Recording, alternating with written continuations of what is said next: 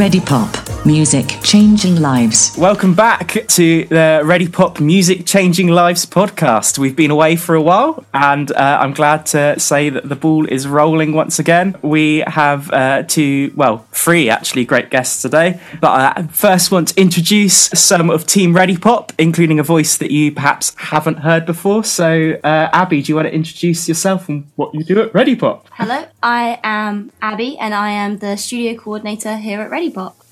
Thank you, Abby. uh, and Pete, do you want to explain, uh, as a returning figure, do you want to explain a little bit about yourself? Sure thing. Yeah. So I'm Pete, and uh, I've been working with Ready Pop since 2017, and I primarily work on the festival in the promotion and the booking, but also get involved in other things as well. And here he is uh, for a chat.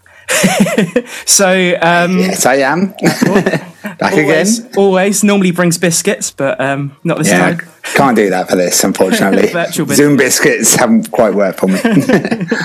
And first up, our first guest, we have Don Chandler. So um, hello, Don.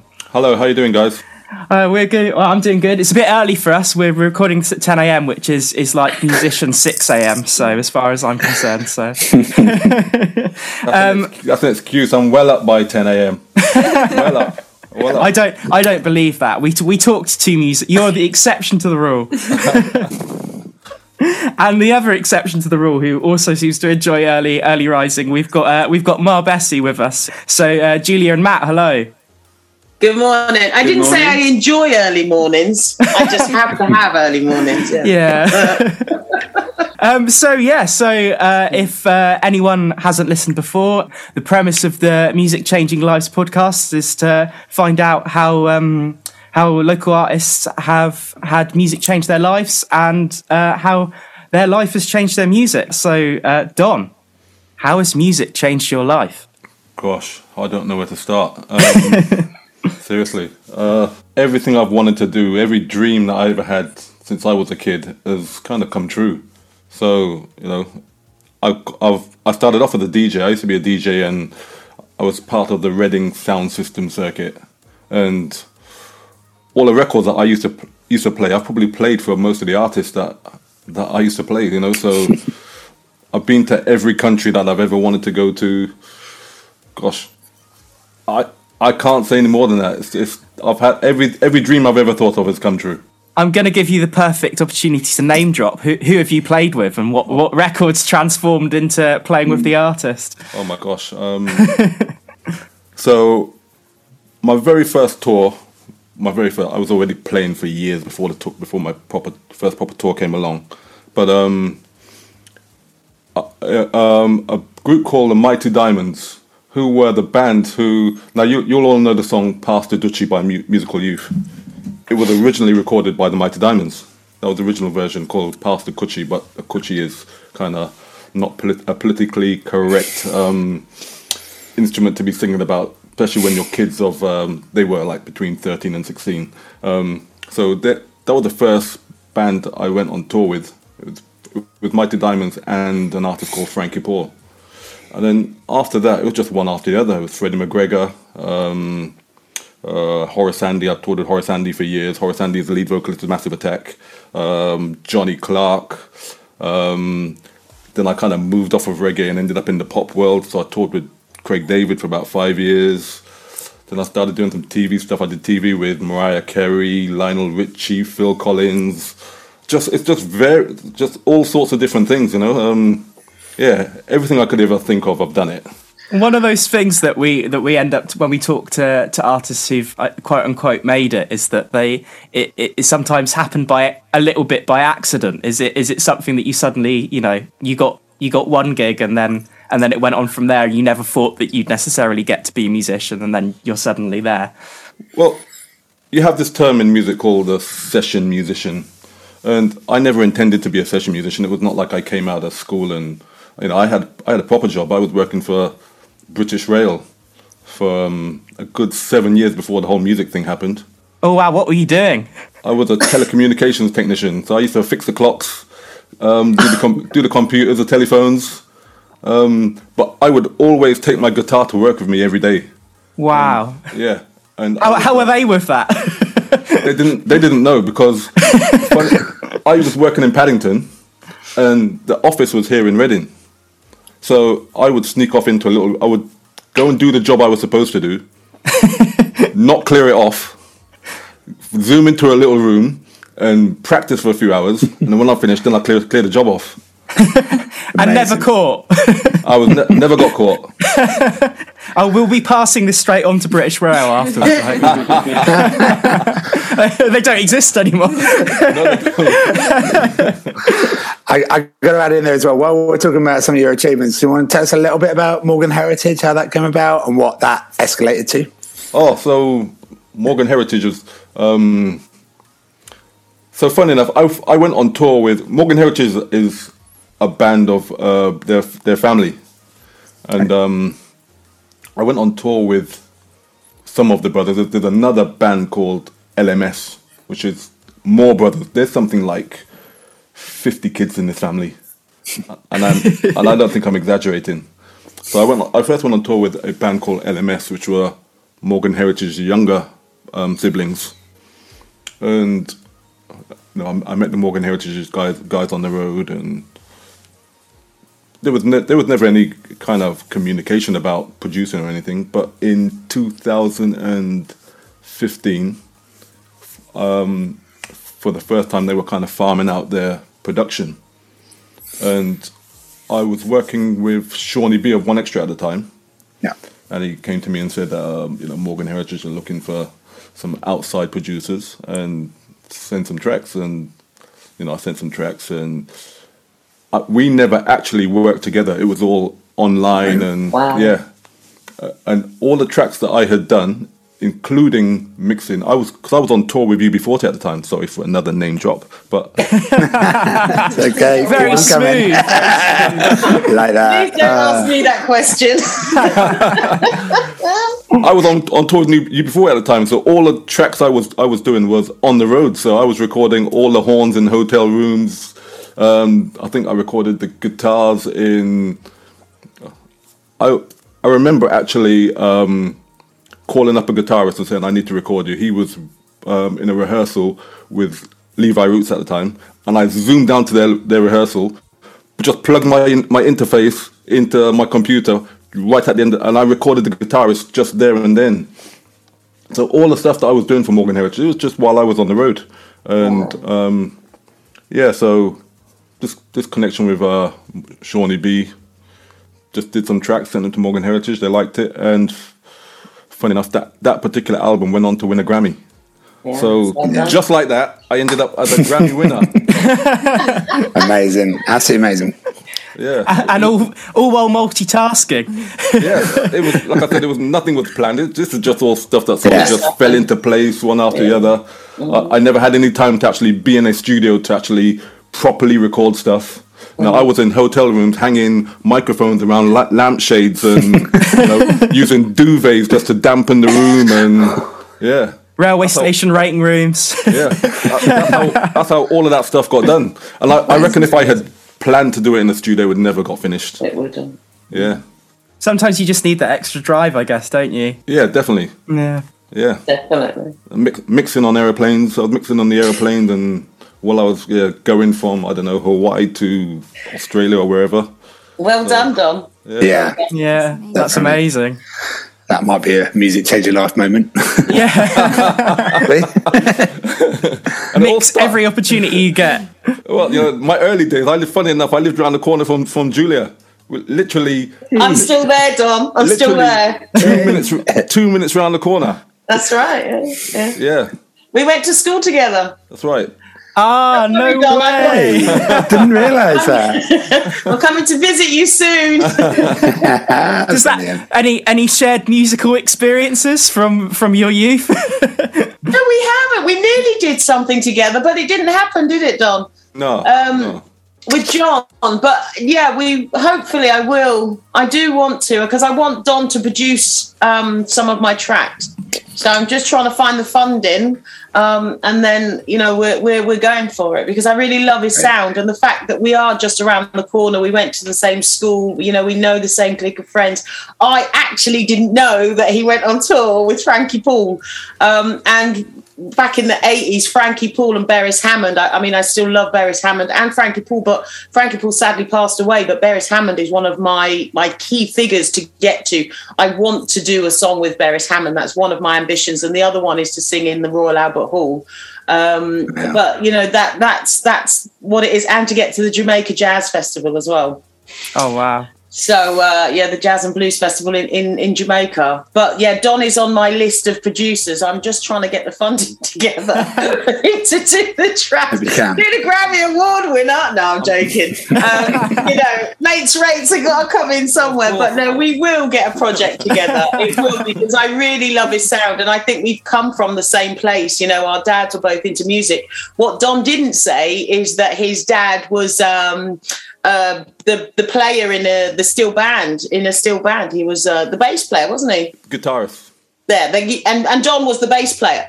So Don, from a young age, was playing with his dad in the band anyway. Um, and then my my brother in law um, was playing in the Hurricane Four Steel Band, and um, I always wanted to sing a song with them. And my my brother in law, Emmy Emerson Ashby, he always said to me, "No, Julie, you're too young," and that kind of put me off for a while. But you know, I then went on to sing in a steel band and play with the Hurricane Four Steel Band. So even though I was only little and told that I'm too young, I still got to perform with the Hurricane Four Steel Band, which was really nice for me. Did you um, have a? Did you grow up with a, a, musical background as well, then, or were you were you encouraged? Oh yeah, yeah. Music's always been. I mean, records. My dad was a DJ back in the fifties, sixties. He came over in the late fifties, and he was a DJ, and he always used to give me the microphone. He's the five of us at home. We all had our own songs that we used to sing on on Sunday afternoon, well Sunday mornings before we went to Domino's and before we had dinner. He would um, give us the microphone. It was this little stick microphone that was literally falling to pieces by the time we finished with it. But um, it, he'd literally put the record on, and we'd we'd all have our own special records. I remember my brother's was um, Boderation. a song called Moderation. It goes, Moderation, oh, oh yeah, Moderation there. And my, that used to be my brother's song because he was poor, pure Moderation anyway. But um, yeah, we all had our own songs and we used to sing. Mine was, um, oh, what I Shall Sing, but the Hortense Ellis version. Um, Marcia Griffiths done a version as well, but yeah, we, we so we all had our own our own songs that we used to sing through and know it word by word. And, you know, he'd put the record on, we'd have our moment, you know. So I could ditch the hairbrush and sing with the uh, the microphone. Brilliant. so yeah, since then I've been I've been singing. Yeah. I suppose that connects quite nicely to the question: How has music changed your life then, as well? Oh my gosh, music! How has music changed my life? Gosh, it's well since being a, a a child, a, a, a, grown up with it. Um, my dad being the, the DJ, and um, so music was always there. Always wanted to be a singer and actress. And Mr. Carpenter at school, you'll know Mr. Carpenter, Don. Mm-hmm. Um, uh, in 1980, asked what we wanted to do when we were 30. What can we see ourselves being? And I've literally still got it in my school book. Um, when I grow up, I want to be a singer and an actress. And so said, so done. But it took a while. When I was 10, I was um, did an audition for the Rock Nativity at the Hexagon. And when I was on that stage at 10 years old and looking out at the audience, I said, that's what I want to be. I mean, my, my friends at school ridiculed me. Oh my gosh, you know, but some were really supportive, but some were just laughing. But then there was a guy called Peter Elaine as well that we were at school with. He got a part in it too.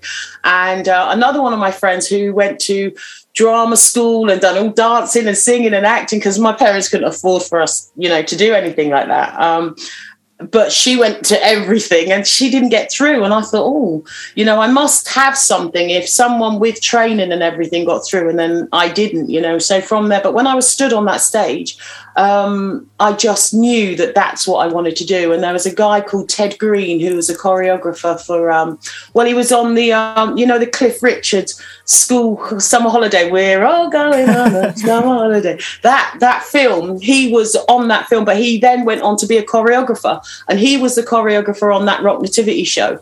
Um, and he said to me, Julia, you've got something. When you're on stage, your eyes light up.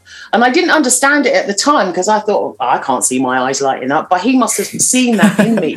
so from the age of 10, I just knew that that's what I wanted to do. Then I used to play violin and my with Mrs. Gisek. And then um, there was a, a teacher came in who heard that I had a voice. She came and she gave me free lessons, free opera lessons at the age of 10 as well. So it kind of all happened just before I left uh, senior school. Uh, always sang in the school choir, always had lead parts in the play. I even played Midas, the king, in a, in a play. I don't know if you watched that, Don. No. But at primary school, I was Midas in the school play. Um, yeah, uh, being a male figure, hey, as a, as a girl, that was quite, you know, good for the time. Um, but yeah, always got the lead parts and the solos in the choirs and so forth, but always knew that I wanted to sing. Um, then had a baby quite young and things kind of went a bit pear shaped. my dad said get a proper job because I said I wanted to do singing and acting, and I got a proper job, done office work and everything you could think of in the office, secretarial, all of that stuff. And then at the age of thirty, went left all the my finance. I was doing finance at the time, um, purchase ledger, running a purchase ledger department, and I said no, I can't do this. I need to do my my performing. Um, so then I went and did my degree, which is where I met Matt. So I done a degree in uh, community theatre, and Matt was the the leader. was the uh, Head was the, the head of head of department department. at That's time. right. So he was one of my tutors. He's now in my band. Um, yeah, Doing So- as I'm told. and it was reggae.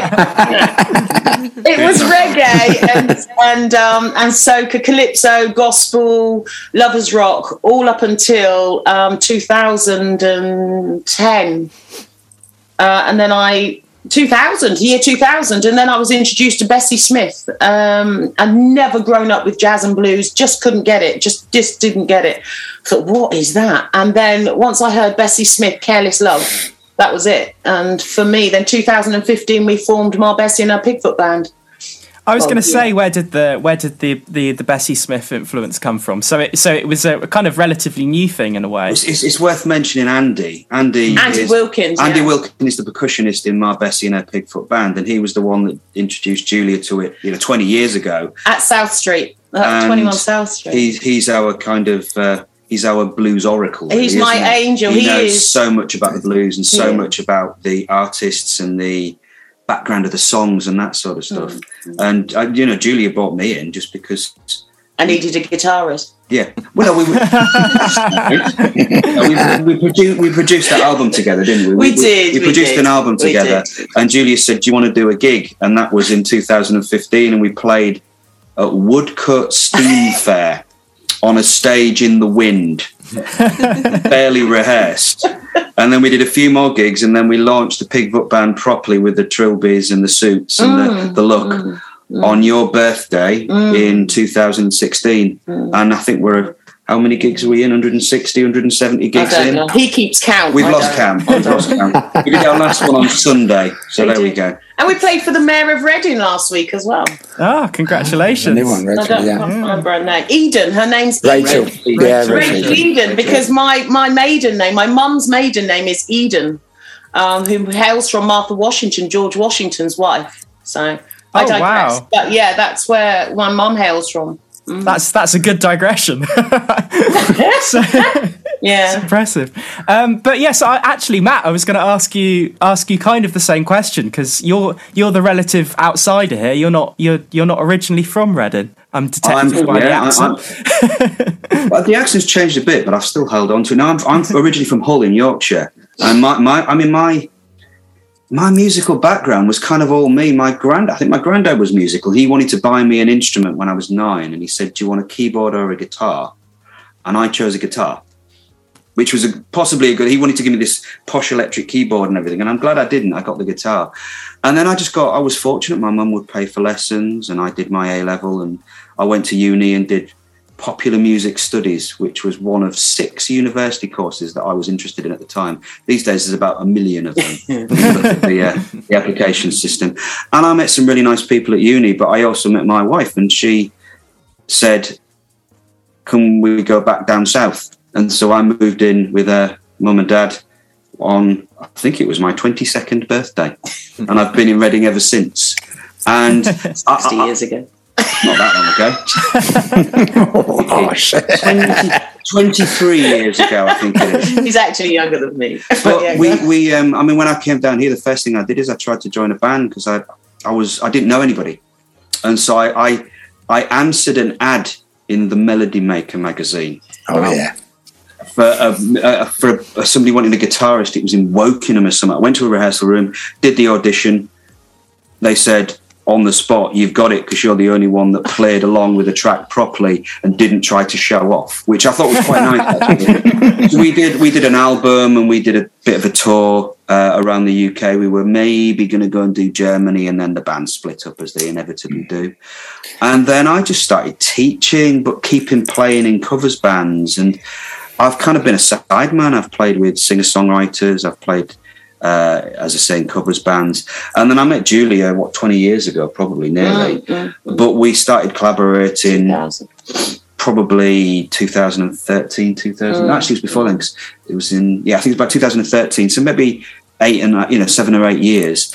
And the Pigfoot band thing just came about purely by chance.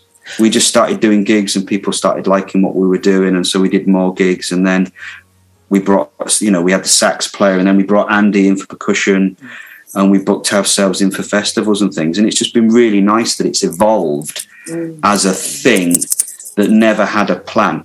Mm. So Yeah. maybe a bit like what Don was talking about. Kind There's our no, side thing to do, wasn't it? yeah, we were just doing it, and then it was just like, oh, somebody's offered us this gig. Oh, we've been offered this. Oh, do you want to do that? And you know, I often And say your diary's full. We did. We had 55 gigs booked in Wow. 2019, the December for Yeah. 2020. 55, and that was our busiest year. Wow. And then it all got wanked. March the 13th was our last gig. And I was like, oh but my we, ma- God. we managed to squeeze. We we had some still we still good squeezed in twenty odd gigs in those first three months. We did all we did all we right. did, yeah. It was it was depressing the the amount of gigs that just felt like dominoes. You know. Yeah, we But- had some really nice festivals. We did. really nice stuff, and um, yeah, it was it was quite sad. And going back to Andy Wilkin, it's I first him. You know, when my I come from, if you don't ask, you don't get. And I saw Andy Wilkin at South Street. We were doing something in my my degree. We were doing some theatre stuff there, and um, I said to the guy there, I think it's John Luther, um, who who I want to sing some live stuff. I really want to do some live stuff because I was just finding my voice doing my degree.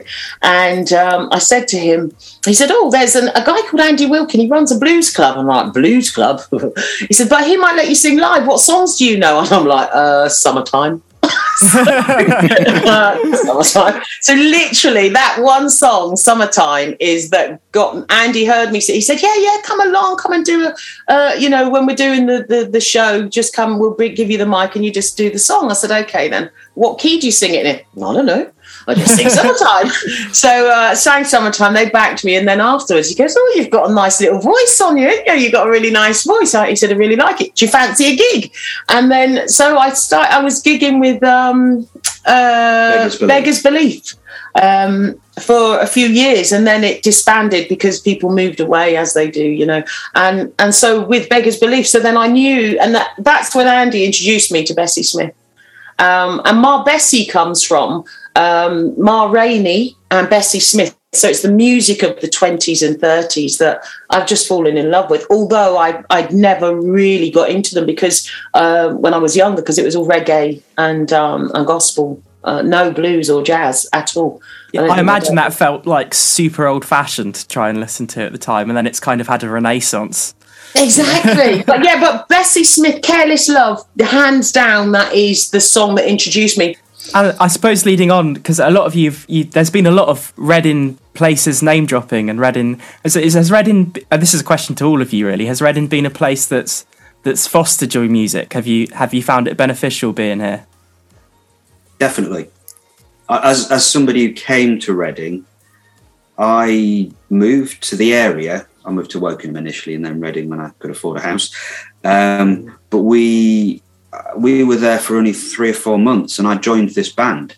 And then when you joined the band, there was all these other people that were surrounded, and I'm still really good friends. And when you find somebody in Reading that's into music or is part of the music scene, everybody and Pete will probably agree with this. Everybody, you kind of you look out for people, don't you? And if you Yeah. see somebody, it's a really nice scene. Absolutely.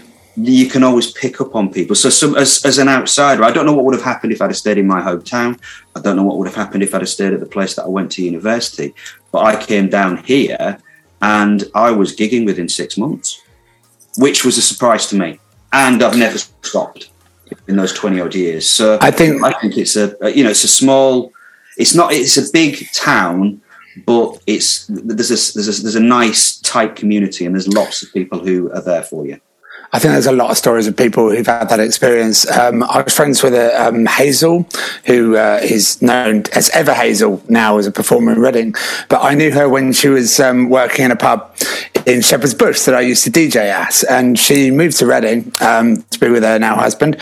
And um, she uh, she didn't know anyone. She just asked me, "Do you know anyone?" I just gave her a couple of names, and then yeah, she was like within three four months, she was playing at Are You Listening, um, playing at to an absolute packed out house at Milk, and then just built from there. And I think it was just so easy because everyone is is really appreciative and supportive of each other, and and that they know what it's like to be in that situation where you're starting or when you're just finding somewhere new. And I I, I really like the way that that's uh, developed really strongly in Reading. Yeah. And I suppose Don, for someone who's who's been around the world with his music, is is that something that resonates with you as well? I don't get to do a lot of local stuff nowadays. Um, but I've got you, Don. Don't worry. Yes. you know, you know, growing up, there was so much going on in Reading live wise. Um, Mm, sound you know, systems. the, the, the After Dark has probably look a bit of a you know derelict building now. Um, but After Dark and Central Club every weekend guaranteed some live thing going on between those two places. You know, a lot of the artists that I played for later on in life, you know, I saw them either at the After Dark or down at Central Club. Mm, mm. You know, so there was- yeah, it's only like lately now, in terms of like doing anything local. Gosh, funny enough, on Saturday night I played. There's this new bar in Friar Street called Playlist. Don't know if if, if you know it at all. Yes, we've heard about it. So I was playing in play, Playlist on Friday night. Oh, wow. Um, no, Saturday night. Um, someone just uh, Dale Davis. I don't know if you know Dale Davis. Dale Davis was the MD for Amy Winehouse. Martin's son, yeah. Yeah, but he lives here in Reading.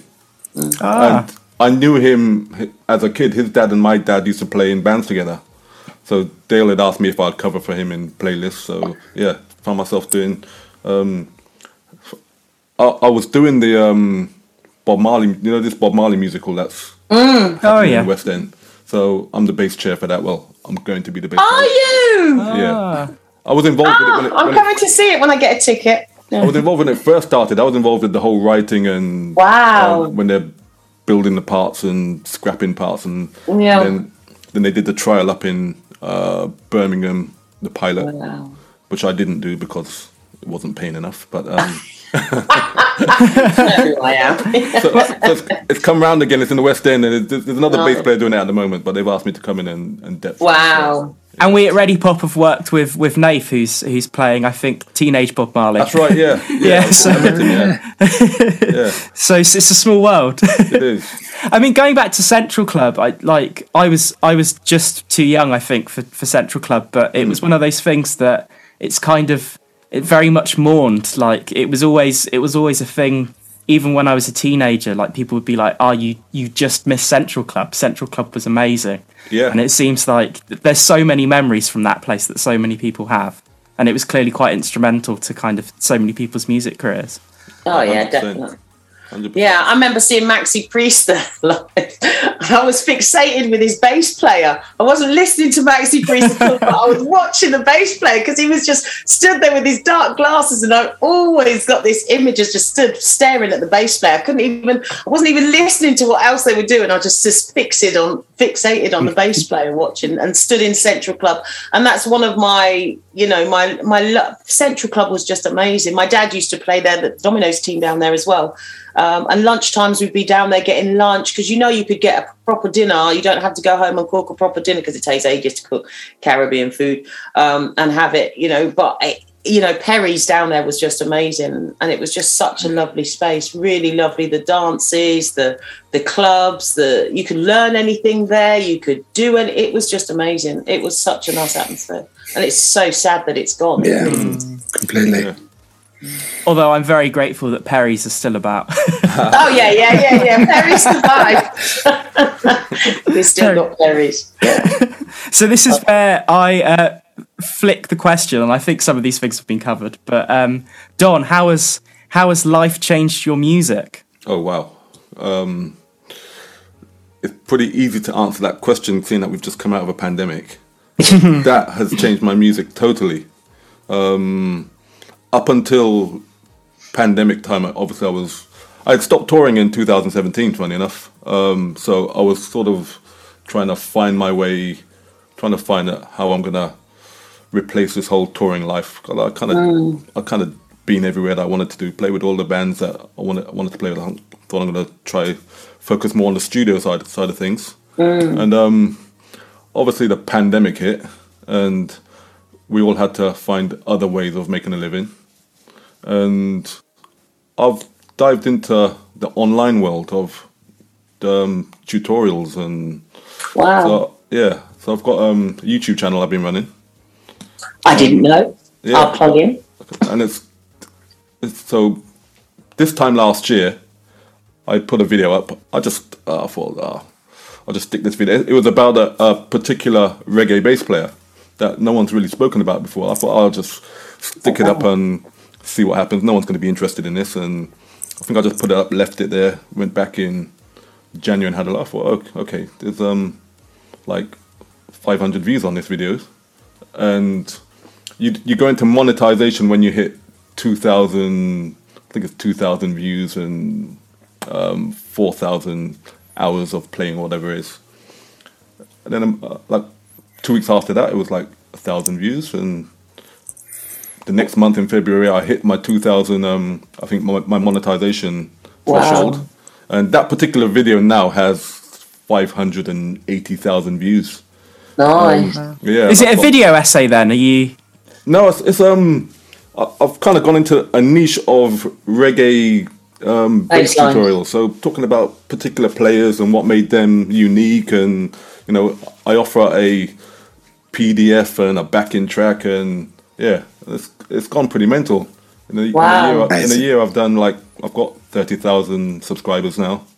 So I got um, students in LA that have me teaching at midnight. So yeah, Incredible. it's been pretty good. That's why you're up Good. early. Obviously. That's amazing. Stay, staying up from teaching. Yeah. That's So, yeah, amazing. So I've kind of Wow. my life has kind of changed, you know. Um, and obviously, like, this musicals come around now, so just kind of falling in my lap at the right time. Um, yeah, it's all been good.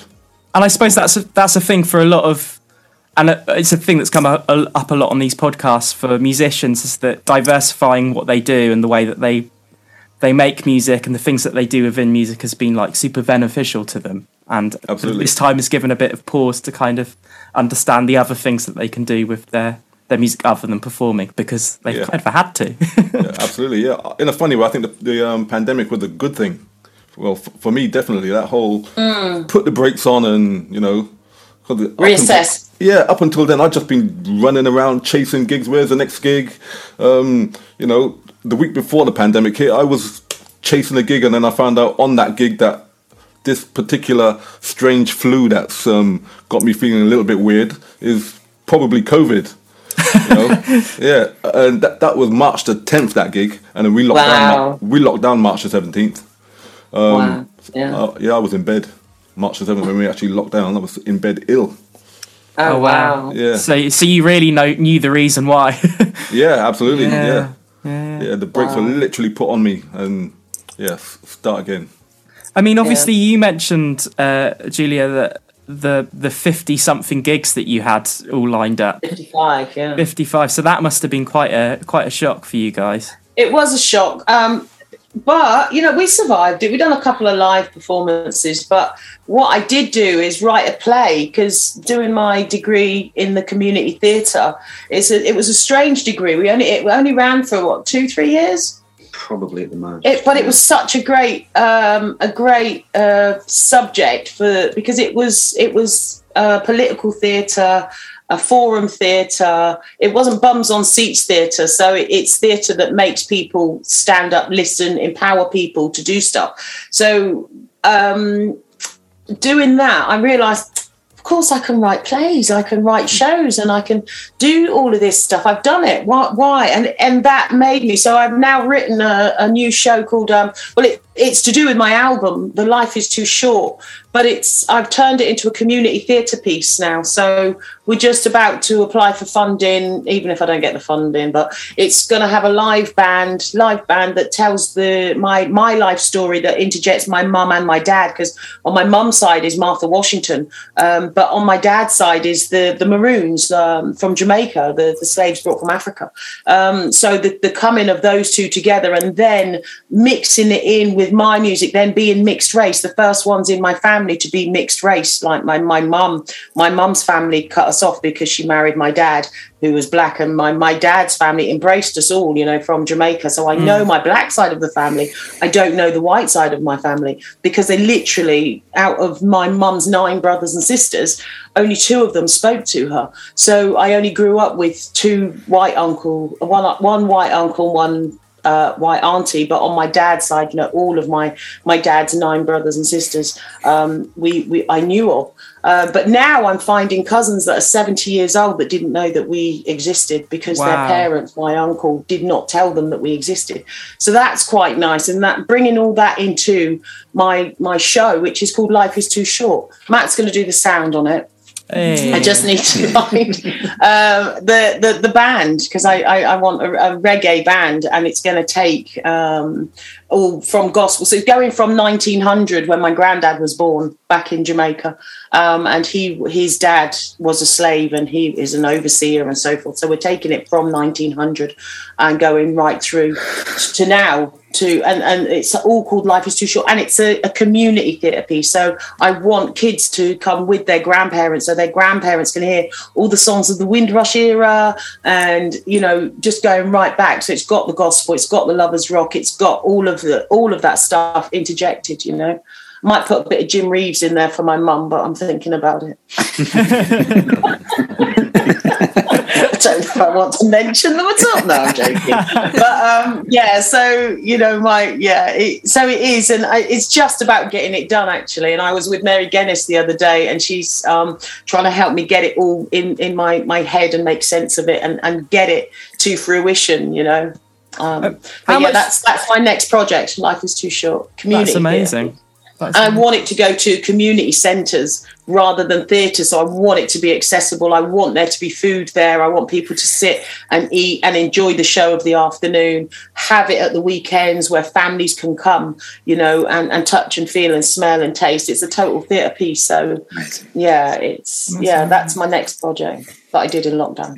And how I guess how much do you feel that that you're having that how much does that diverse background inform your music? I, I kind of understand having lots of different cultural backgrounds going on. I was just wondering if it's something that feels tan like a tangential thing that that you, you kind of found your own music and you had a bit of guidance, or is it something that's core to your kind of the way that you make music?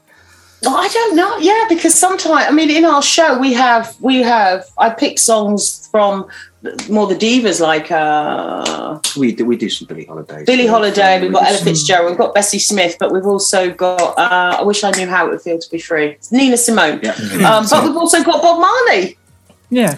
Um, we have redemption song in there. We have gospel in there. We have. Um, we also have Warren Zevon, who done a song called Carmelita. Never heard of him before. Went to a blues show. um, at South Street and saw a guy singing a song called Carmelita. I thought, what is that song? That is such an amazing song. Looked up, it's a guy called Warren Zevon who sadly passed away quite young, but he was amazing. And that song just stopped me in my tracks. Um, and we do that in our shows, but music has changed everything for me, I think, and especially living with depression music has been instrumental in in lifting my mood, bringing me up. Sometimes I can't do anything, can I? Matt, Matt knows when I'm in a thing. No, he'll phone. No, no. oh, Julia's on one. But you know, it, it, my with my depression, I've lived with depression for quite a few years, and in the lockdown, I actually came off of my depression tablets, which was wow. really quite instrumental because I thought if I come off of them, see, we're digressing now. I hope you don't mind, but um, in talking about you know depression, it has been a big part of it as well. Um, and coming off of my medication last June, I didn't say anything to anyone that I was coming off them because I didn't want anyone to treat me differently. Mm. Because not many people knew that I was on them, but I didn't want it to be an open thing. So I phoned my doctor in the June and told him that I don't want any more tablets. And he said, Why? And I said, Because since March, since lockdown, I've I've decided to come off them. I, weaned them myself off. And um, he said, You've done really well because everyone's going on them and you're now coming off them. But the, the reason is I couldn't crash while I was working because I felt that the antidepressants were keeping me together and yeah. I could work and I could manage stuff. And I felt that if I'd come off of the antidepressants and fallen into a depression, I wouldn't have been able to work. So the lockdown was a savior, savior really, because it meant that I could safely come off of my antidepressants and not because because uh, we work with so many people if i'm not working then they're not working. Do you see what i mean? So if i have to cancel a gig because i'm in my depression i'm in my space uh, you know, what can I do? And I couldn't do that while we were working. So the lockdown mm. afforded me to come off of my antidepressants, and it's been amazing. So it's been a whole year. Well, it's June, so it's over a year and a half, and I I'm still okay. Congratulations! Yeah. I'm still okay. yeah. I haven't fallen back amazing. in, and that's the frightening thing. Do you come off, and how long will you be okay? And I do feel okay. Yeah. And I think you know, music and creativity, and I suppose you had that the time to, to, to write the play like the, mm, the, and more songs. Mm, you almost, I think, for I mean, we mental health has, has come up quite a lot on these podcasts, and um, yeah, oh, I think people people often talk about it's almost like a need, like like the creativity is is a need. It helps. Mm, it's mm, it's mm. probably it's part of what we do at Readipop day in day out. We we understand mm. The importance of music and music therapy. Yeah, yeah, yeah. and depression. Yeah, and, and, a song I wrote in lockdown was "Someone Is Knocking My Door," um, and it's getting really good reviews, isn't it? It, is, it was. Yeah. It was. Um, but it someone is knocking my door, and it tells my life story, and wow. it's such. It is in in three minutes. It tells my life story, but everybody loves it. We done it on Sunday, didn't we? We did yeah. it on Sunday. People dance into it, and they come up really love that song, but I haven't done it properly yet. I said to Matt, I haven't got the right mix of it yet. So I'm still trying to find my mix because I want to incorporate reggae with my blues and my jazz. And there's a guy called Errol Linton that I really love his music, really love his sound, and he's mixed blues and jazz with reggae. And that's the kind of thing I'm trying to find my sound. What is my sound? Not, you know, just doing the covers that we do. So yeah, that's my next thing. Don. I love how you do that in. no pressure, Tom, but while you're here. we'll end on there, so you know it's it's clearly on record. Forever. and everyone remembers. I'm um, here. I'll be here five thirty in the morning. yeah, we, we know, you know where I am. Raised it. we know Don can do early starts, so yeah, um, that's right. Uh, thank you all for for coming uh, on the podcast and, and getting the ball rolling with us again. It's oh, well been an absolute pleasure. Yeah. I think we'll uh, we'll play out with uh, some tracks of, of you guys. But um, other than that, I just wanted to say thank you and uh, to everyone listening. Uh, look forward to having you back for the the next Readipop Music Changing Lives podcast. Thank you very much.